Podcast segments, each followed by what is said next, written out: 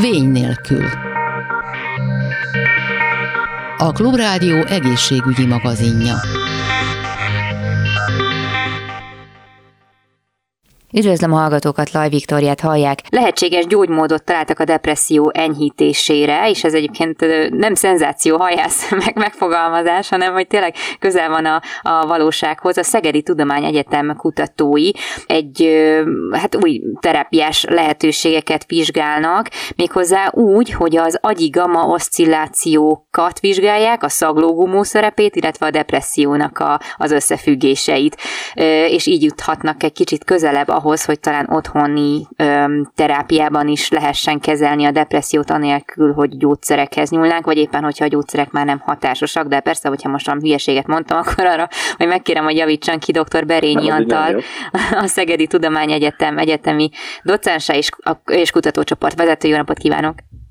Jó napot kívánok! Akkor nagyjából jól foglaltam össze, de tudom, igen, hogy ennél jóval bonyolultabb. Szerintem kerek volt. Akkor jó, mert igyekszik az ember, hogy ne, ne rögtön azt mondja, hogy felfedezték az életelik szírta a szegedi kutatók, de hogy azért ez tényleg szerintem egy fantasztikus dolog, amiben előrelépés sikerült elérniük. De hogyha nem bánja, akkor tisztázzuk ezeket, hogy szaglógumó, gamma oszcillációk és depresszió, hogy, hogyan függnek ezek össze, mi köze egyiknek a másikhoz?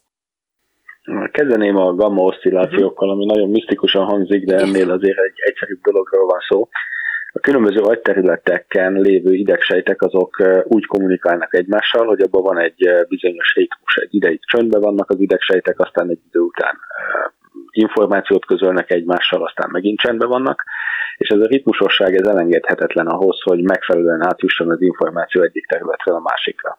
És az egyik ilyen ritmus, az kb. 30 Hz-es, ez azt jelenti, hogy a, a sejtcsoportok azok másodpercenként 30-szor vagy annál többször kapcsolnak be és kapcsolnak ki.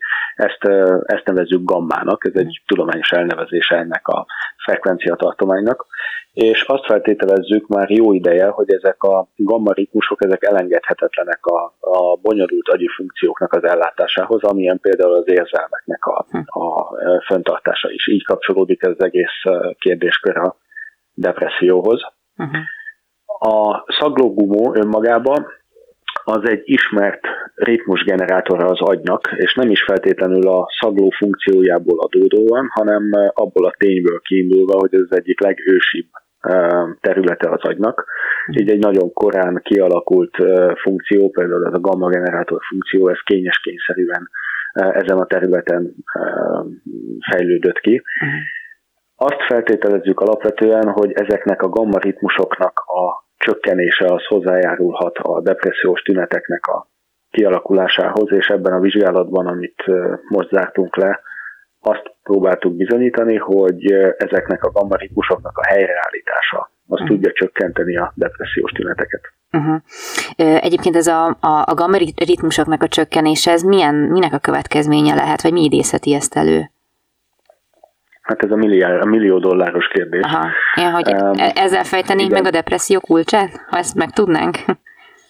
Um, még talán ettől is kicsit bonyolultabb a kérdés. Aha. A depressziónál, mint a többi pszichiátriai zavarnál is a háttérben lévő kór oktan, az egészen komplex lehet, és nem is igazán értjük feltétlen, hogy sejtszinten, vagy, vagy még attól uh, mikroszkopikusabb léptékeken menve, akár molekuláris szinten mi is történik az agyban, ami előidézi a, a depressziónak a megjelenését. Uh-huh. Az, hogy uh, utána a sejtektől, hogyha magasabb szintre lépünk, sejthálózatok szintjére, és a köztük lévő kommunikációt vizsgáljuk, ott látjuk, mint egyfajta tünet, hogy ezek a gamma ritmusok, ezek csökkentek. Uh-huh. Aztán persze ezeknek a ritmusoknak, ahogy említettem, szerepük van abban, hogy a normális funkció az fenntartható legyen, tehát itt nem csak egy következmények nélküli tünetről van szó a gamma csökkenésnél, uh-huh. hanem ennek azért oki szerepe is van a tünetek megjelenésében, de valahol ez félúton képzelhető el, ez a gamma ritmus probléma, a valódi molekuláris ok, tehát a problémának a gyökere, uh-huh. és a viselkedésben megjelenő tünetek között. Uh-huh. Hát most adódik a kérdés, hogy ezt mégis hogy, hogyan vizsgálják. Nyilván a klinikai vizsgálat ennek egy sokkal bonyolultabb kérdés, és hát a klasszikus rákcsáló modelleknél vizsgálják ezeket a kérdéseket, és ahogy itt írják is, hogy magának a, tehát a depressziót már régóta tanulmányozzák állatmodelleken, a szaglógumó eltávolításával, csak hát ez bizony szerkezeti károsításokat vagy változásokat okoz, és nem visszafordítható folyamat, gondolom én, de most egy nem invazív ö, dolgot találtak ki, amit össze tudná nekünk foglalni, mert attól tartok, hogy én nem fogom tudni rendesen. A szaglógumó eltávolítása és ezzel a gamma ritmusoknak a csökkentése vagy megszüntetése az tényleg egy évtizedek óta bevett modellje a depressziónak, állatmodellje. Valójában a depressziót állatmodellben vizsgálni egy talán még nehezebb feladat, mint, mint a, a humán klinikai vizsgálatokban diagnosztizálni a depressziót, hiszen sokkal szegényesebb a tárháza azoknak a vizsgálati módszereknek, meg, meg diagnosztikus eljárásoknak, amivel tudjuk definiálni, hogy az adott egyed az depressziós-e vagy sem. Ugye egy mhm. patkány nem lehet megkérdezni arról, hogy hogy érzi magát.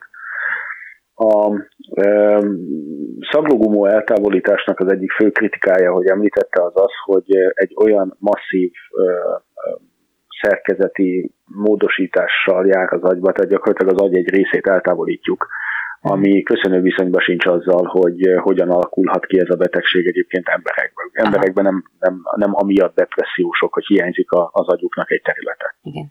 És uh, emiatt ez egy uh, sokszor megkérdőjelezett modellje is a depressziónak egyébként.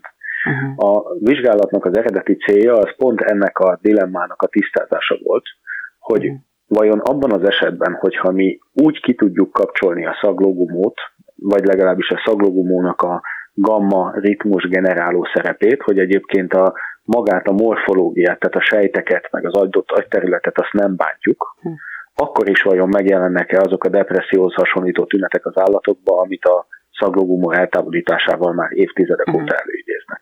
Hm. És a válasz az, hogy igen, alapvetően nem, nem a szaglogumó eltávolítása miatt jelennek meg ezek, hanem a funkció kiesése miatt. Uh-huh. Ezt a módosítást, ezt egy viszonylag modern technológiával tudtuk szerkezeti változások nélkül végrehajtani.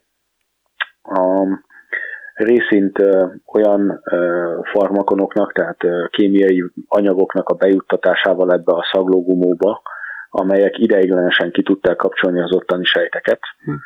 Részint pedig egy, egy egészen modern és jópofa eljárással, ezt optogenetikának hívják, az optogenetika során a szaglógumóban lévő sejteket e, géntechnológiai eljárásokkal fényérzékenyé lehet tenni, hm. és utána, hogyha megvilágítjuk ezeket a sejteket egy megfelelő hullámhosszúságú, konkrétan kék fényjel, akkor a megvilágítás idejére, illetve utána még egy két-három órára ezek a sejtek kikapcsolhatóak. Hm. Majd utána saját maguktól szépen visszakapcsolnak. Hm, értetlen. Egyébként milyen egy depressziós patkány, tehát hogy milyen viselkedésre kell számítani rákcsálóknál, hogyha ezeket a gamma ritmusokat csökkentik? A depressziónak a tüneti megjelenése az többféle tünettípusnak az összességéből adódik. Uh-huh. Ezek közé tartozik például a, a szorongásos típusú tüneteknek a megjelenése, ezt patkányban úgy lehet vizsgálni, hogy például veszek egy egészen nagy méretű dobozt, aminek van az oldalában egy viszonylag fedettebb védett rész, illetve van egy középső része ennek az arénának, ahol gyakorlatilag a szabad ég van fölötte, uh-huh. és a szorongó állatok azok előszeretettel megpróbálják próbálnak a falak mellé húzódni, vagy a zártabb terekre húzódni, a nem szorongótársaik azok pedig szabadon bejárják ezt az egész, mm. hát nevezzük egyszerű labirintusnak, és nem szoronganak a nyílt terektől. Tehát például ez egy mm. vizsgálati módja ennek. Mm. Egy másik jellemző tünettípusa a, a depressziónak az az úgynevezett anhedónia, vagyis az élvezetek kerülése. Ennek a vizsgálatára például szabad választást adunk a kísérleti állatoknak, hogy ők vizet szeretnének inni az egyik itató üvegcséből, vagy pedig cukros vizet a másik itató üvegcséből. Az, az egészséges állatok azok természetesen az édes íz miatt előszeretettel a cukros vízből fognak inni, és nyilván ennek a víznek a fogyását viszonylag könnyű mérni egy nap alatt. A depressziós tüneteket mutató társaik, azok pedig nem mutatnak semmilyen preferenciát a cukros íz irányába, hanem vagy véletlenszerűen választanak, vagy még inkább a sima vizet fogják fogyasztani. Tehát ilyen jellegű tünetek azok, amik, amik objektíven mérhetőek az állatkísérletekben is. Uh-huh. De egyébként az ilyen jellegű változásoknál muszáj elmenni a depresszióig, tehát mondjuk egy ilyen enyhébb, nem tudom, hangulatzavarra is hatással lehetnek ezek a gamma ritmusok? Nagyon jót kérdezett, erre őszintén szóval nem tudok válaszolni. Uh-huh. Ezek az állatmodellek azért nem annyira kifinomultak, hogy ennyire pontosan be lehetne állítani a, a depressziós spektrumon, vagy hangulati spektrumon az állatnak a viselkedését. Megmondom őszintén, nem gondolom, hogy a következő években, évtizedekben el fogunk jutni odáig, hogy ennyire pontos állatmodelljeink lesznek. Uh-huh. Ezt valószínűleg majd a ha, ha, ha jó Isten is úgy akarja, és el tudjuk jutatni ezt a módszert viszonylag gyorsan klinikai kipróbálás fázisába, akkor majd a humán vizsgálatok fogják megmondani, hogy az úgynevezett disztímiára, ami a depressziónak egyfajta ilyen enyhe, még nem is feltétlen patológiásnak mondott állapot alapba tud-e segíteni ez az eljárás. Uh-huh, uh-huh. Uh, ugye az a fantasztikus még ebben, hogy ugye vissza is tudták kap, tehát hogyha megerősítették ezeket a gamma jeleket, akkor 40%-kal csökkent a depressziós viselkedés a, a, a vizsgált állapotban. Azt a 40%-ot egyébként hogy, hogy kell érteni? Hát ez a, igen, ezt pont úgy kell érteni, amennyit ezek a számok így magukban jelentenek, Aha. vagyis sehogy. Tehát ezt inkább, Aha. hogyha újra kellene interpretálnom, akkor azt mondanám, hogy a, az egyébként depressziósá tett állatoknak a depressziós tüneteit közel teljes mértékben el tudtuk mulasztani ezzel az eljárással, aha, aha. és visszanyerték a, a viselkedésüket annyira, amennyire az hm. egészséges társaik viselkedtek. De a 40 hm. ez azt jelenti, hogy a, a depressziósá tett állat, amin vizsgálódtunk, annak volt egy 40 os teljesítménycsökkenése ezekben uh-huh. a tesztekben, és ezt a 40%-ot sikerült többé-kevésbé visszaállítani. Hm. Hát igen, azért vannak még itt kérdések bőven, mondjuk még én az én laikus fejemben ilyenek merültek fel, hogy amit mondjuk visszaállítanak, ott lehet-e lehetőség arra, hogy ezek a gamma ritmusok újra lecsökkenjenek mondjuk valami más folyamatnak a kapcsán. Tehát, hogy ezek mennyire mm, véglegesek, vagy mennyire lehet véglegesen segíteni, vagy véglegesen elrontani valamit, akár hogyha tovább megyünk az ember, az ember agyában, vajon. Tehát őszintén szóval ez egy, ez pont az a kérdés, amivel a kutatócsoport valószínűleg a következő kísérleti sorozat, vagy kísérletsorozatban foglalkozni fog.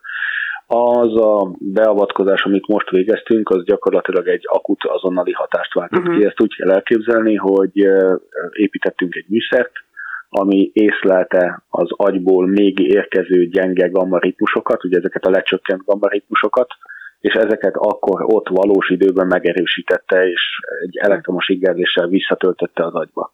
Mm. Amíg ez az ingerlés ment, az alatt az időszak alatt, illetve azt meghaladóan egy-két napig azt láttuk, hogy az állatoknak a teljesítmény az közel normálisra visszaállt. Uh-huh. Egészségesre inkább úgy mondom. Uh-huh. Az, hogy ennek, ha ezt sokszor ismételjük ezt a beavatkozást, akkor hosszú távú hatást és tartós hatást el lehet-e érni, ezt meg kell vizsgálni, erre nem tudok Persze. se igen, se nem választ mondani. Uh-huh. Viszont felvetett egy nagyon érdekes kérdést, hogy kárt lehet ezzel okozni.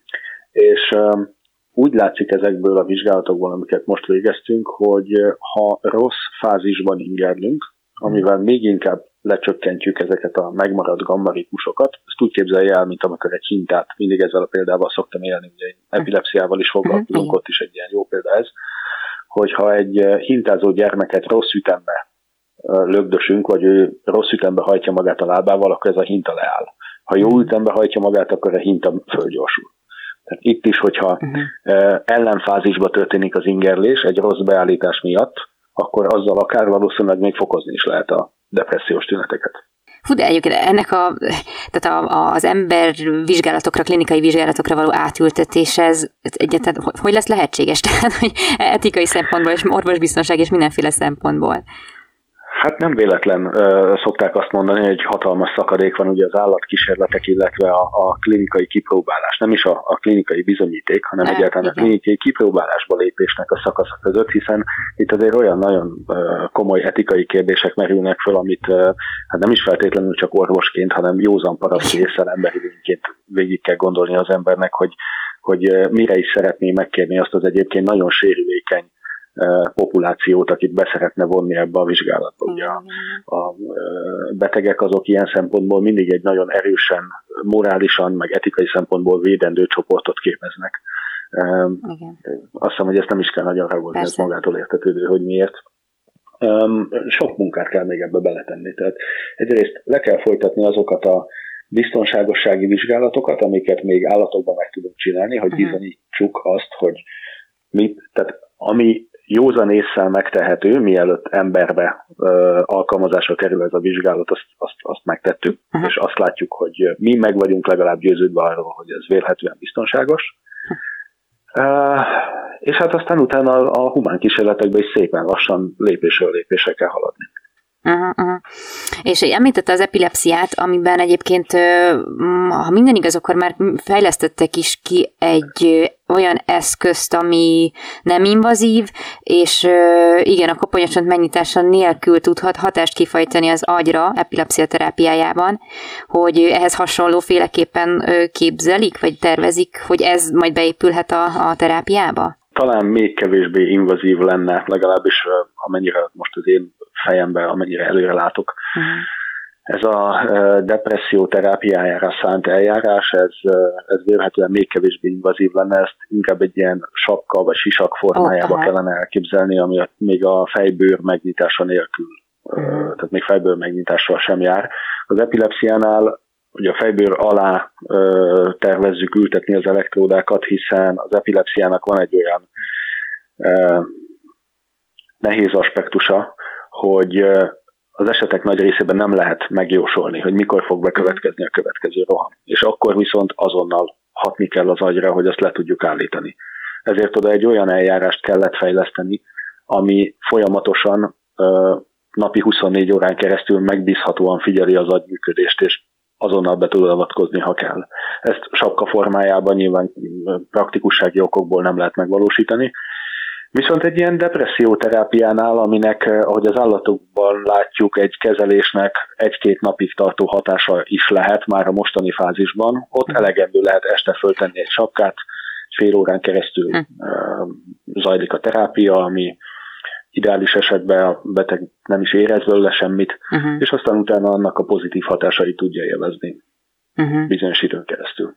Jó, hát ez fantasztikus lenne, hogyha megvalósulhatna, és uh, igazából, tehát ahol már a gyógyszerek sem segítenek, ott ez valóban be, hatékonyan tudna beavatkozni, mert egyébként nem tudom, hogy ahol egyébként nem hat a gyógyszer magára erre a tünetre, ott uh, itt az, vajon azt lehet mérni, hogy ott ezek a gamma uh, aktivitások azok hogyan változnak, tehát hogy az nem kapcsolódik be?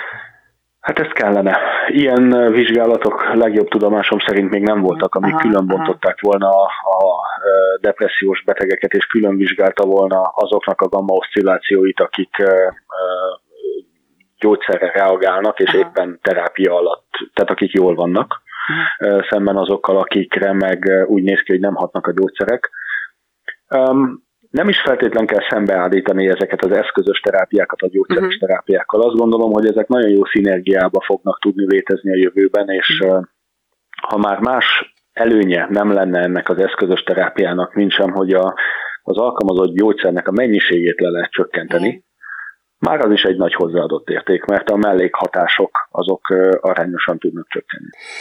Hát nagyon szépen köszönöm dr. Berényi Antalnak, hogy beszélgettünk. A Szegedi Tudományegyetem egyetemi ö, docense és kutatócsoport vezető volt a vendégem. Nagyon érdekes és nagyon jó munkát kívánok ebben önöknek. Köszönöm szépen még. Én köszönöm szépen, örömmel szolgált. Ezzel pedig megköszönöm a figyelmüket, további kellemes rádióhallgatást kívánok, illetve a hírek után az épésszel elvárom önöket vissza, hogyha velünk maradnak. Laj Viktoriát hallották viszont hallásra. A Vény nélkül című műsorunkat hallották.